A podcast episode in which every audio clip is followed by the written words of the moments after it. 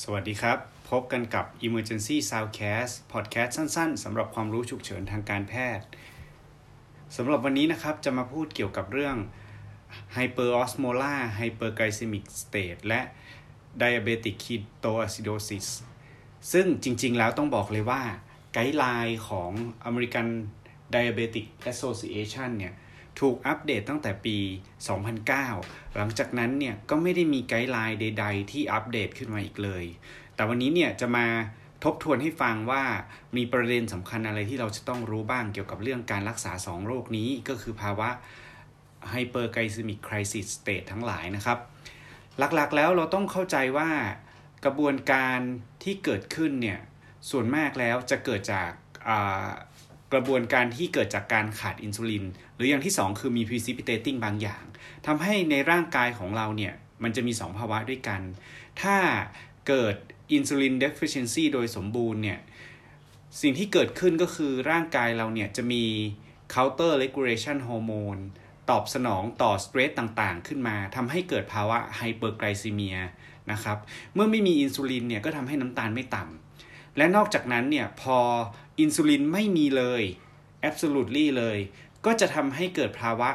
ไลโปไลซิสเกิดขึ้นและเกิดคีโตอะซิโดซิสเกิดขึ้นนะครับและสุดท้ายก็จะทำให้เกิดภาวะคีโตอะซิโดซิสจากไลโปไลซิสแต่ถ้ามาดูขาไฮเปอร์ไกลซีเมียสิ่งที่เกิดขึ้นคือคนไข้เนี่ยก็จะมีน้ำตาลสูงในร่างกายก็จะเกิดไกลโคซูเรียซึ่ง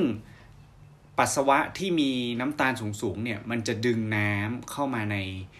ตัวปัสสาวะเองและทำให้ยูรินเอาท์พุตสูงมากนะครับคนไข้ก็มักจะมีภาวะดีไฮเดรตหลายๆวันสามวันห้าวันก่อนที่จะมาหาเราแล้วก็จะมีปัญหาเรื่องไฮโปโวลิมิกด้วยนะครับ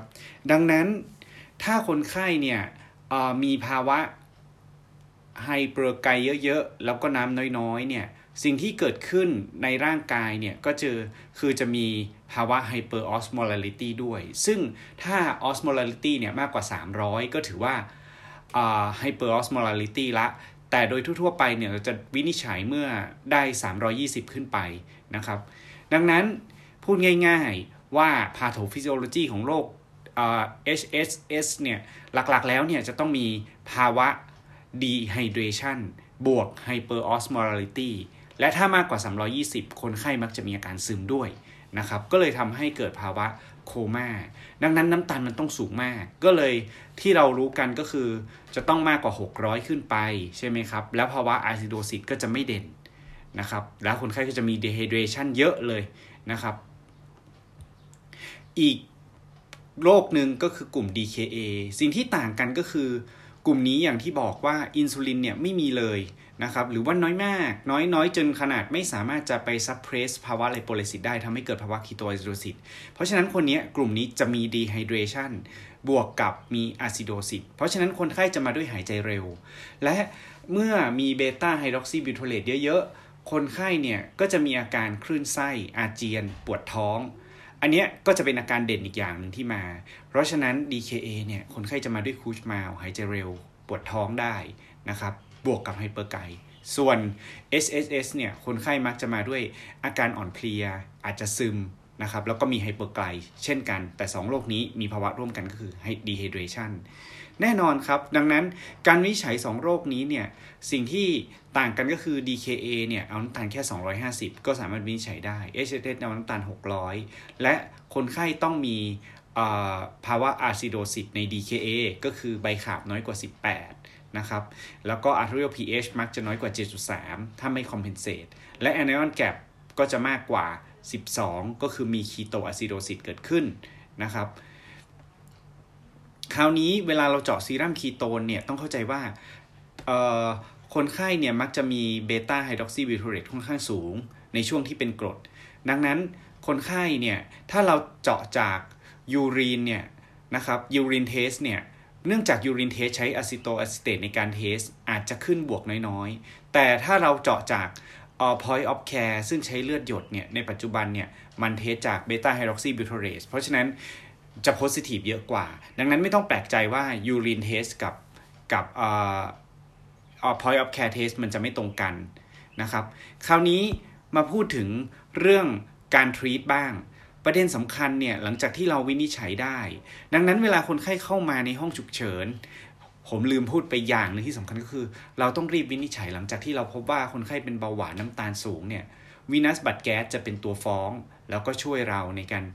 เดอะภาวะ ดี เค เอ จำไว้นะครับไม่จำเป็นต้องเป็นอาร์เรียลบัดแก๊สเพราะว่าวีนัสบัดแก๊สมีค่าใกล้เคียง พี เอช แล้วก็ใบขับใกล้เคียงกับอาร์เรียลบัดแก๊สมากๆนะฮะสามารถใช้ทดแทนกันได้ส่วน เอช เอช เอส คนไข้เนี่ยก็จะดูจากคลินิคอลว่าซึมอาจจะมีดรอซี่หรือว่าสติลปอได้นะครับการรักษาที่สำคัญเนี่ยก็คือการให้น้ำซึ่ง recommendation เนี่ยแนะนำเลยว่าในชั่วโมงแรกเนี่ยเราควรจะให้ไอโซโทนิกนะครับคริสตัลลอยเนาะซึ่งเราก็จะให้เป็น normal saline ก่อนประมาณยี่สิบซีซีต่อกิโลหรือประมาณ หนึ่งพัน นะครับอย่างไรก็ตามถ้าเป็นโรคโรคที่เสี่ยงต่อน้ำเกินให้พิจารณาลดลงน้อยกว่านี้และหลังจากนั้นหนึ่งชั่วโมงเราคงแลบออกแล้วเราก็ดูอีกทีครับว่าโซเดียมเท่าไหร่อย่าลืมนะครับว่าเราต้องคอลเลกโซเดียมก่อนซึ่งจะไม่พูดในจุดนี้นะให้ไปเปิดหนังสือดูอีกทีถ้าโซเดียมเนี่ยคอลเลกออกมาแล้วต่ำเราพิจารณาว่าคนไข้เนี่ยควรจะต้องให้ normal saline ต่อแต่ถ้าโซเดียม collect ออกมาแล้วนะครับค่อนข้างสูงหรือว่าปกติเราก็จะให้เป็น normal saline ส่วนสองในเรทที่ลดลงจากชั่วโมงที่หนึ่งให้ หนึ่งพัน ชั่วโมงที่สองเราจะให้แค่ห้าร้อยเท่านั้นนะครับ per hour นะครับก็พิจารณาลดหลั่นตามตามขนาดตัวคนไข้ด้วยนะครับซึ่งโดยทั่วๆไปเราก็ recommend ชั่วโมงแรกเนี่ยประมาณยี่สิบซีซีต่อกิโลชั่วโมงที่สองก็ประมาณสิบซีซีต่อกิโลเป็นต้นครับหลังจากนั้นเนี่ยเอ่อเมื่อเราเวิร์คอัพคนไข้ไปแล้วสิ่งที่ต่อไปที่ควรจะพิจารณาอย่างยิ่งนะครับก็คือโพแทสเซียมเพราะว่าภาวะโพแทสเซียมที่เกิดขึ้นเนี่ยเราต้องรู้เลยว่าคนไข้อาจจะลอสจากการอาเจียนหรือว่าลอสโพแทสเซียมไปจากภาวะอื่นๆดังนั้นถ้าโพแทสเซียมที่ออกมาเนี่ยต่ำหรือว่าปกตินะครับเราจำเป็นจะต้องให้โพแทสเซียมก่อนเพราะว่าเมื่อไหร่ก็ตามที่เราให้อินซูลินเนี่ยสิ่งที่เกิดขึ้นก็คือว่าคนไข้เนี่ยจะมีภาวะโพแทสเซียมต่ำลงไปกว่าเดิมอีกดังนั้นถ้าโพแทสเซียมน้อยกว่า ห้าจุดสาม นะครับอย่าลืมว่าเราต้องดิบโพแทสเซียมให้คนไข้เสมอครับหลังจากที่ตัวหลักเนี่ยก็คือพระเอกก็คือน้ำสารน้ำที่เราให้ตัวที่สองที่จะให้นะครับหลังจากที่เราดูโพแทสเซียมแล้วก็คืออินซูลินครับอินซูลินเนี่ยในไกด์ไลน์เนี่ยพิจารณาเดิมนะครับเราจะให้ ศูนย์จุดหนึ่ง อ่ายูนิตนะครับ per kilo per hour เนาะแต่ในปัจจุบันไกด์ไลน์แนะนำว่า ศูนย์จุดหนึ่งสี่ ยูนิต per kilo per hour ได้อย่างไรก็ตาม ศูนย์จุดหนึ่ง ยูนิต per kilo per hour เนี่ยอาจจะมีออปชันเสริมว่าโบลัสในรอบแรกอีก ศูนย์จุดหนึ่ง ยูนิต per kilo ก็ได้อันนี้เป็นออปชันเสริมนะครับแต่ถ้า ศูนย์จุดหนึ่งสี่ จะไม่มีโบลัสแล้วหลังจากนั้นเนี่ยเราจะเฝ้าติดตามกลูโคสทุกหนึ่งชั่วโมงครับคาดหวังว่ากลูโคสควรจะลดลงห้าสิบแต่ไม่เกินเจ็ดสิบห้านะครับเมื่อไหร่ก็ตามที่ลดลงน้อยกว่าห้าสิบพิจารณาเพิ่มอินซูลินได้อีก ศูนย์จุดศูนย์ห้า ยูนิต per kilo per hour นะครับแม็กก็ไม่ควรจะเกินประมาณ ศูนย์จุดสาม ยูนิต per kilo per hour ทุกหนึ่งชั่วโมงแต่ถ้ามันลดลงมากเกินไปเกิน เจ็ดสิบถึงเจ็ดสิบห้า ขึ้นไปก็พิจารณาลดอินซูลินลงได้ประมาณ ศูนย์จุดศูนย์ห้า ยูนิต per kilo per hour อย่างไรก็ตามในหนังสือบางเล่มก็เขียนไว้ว่า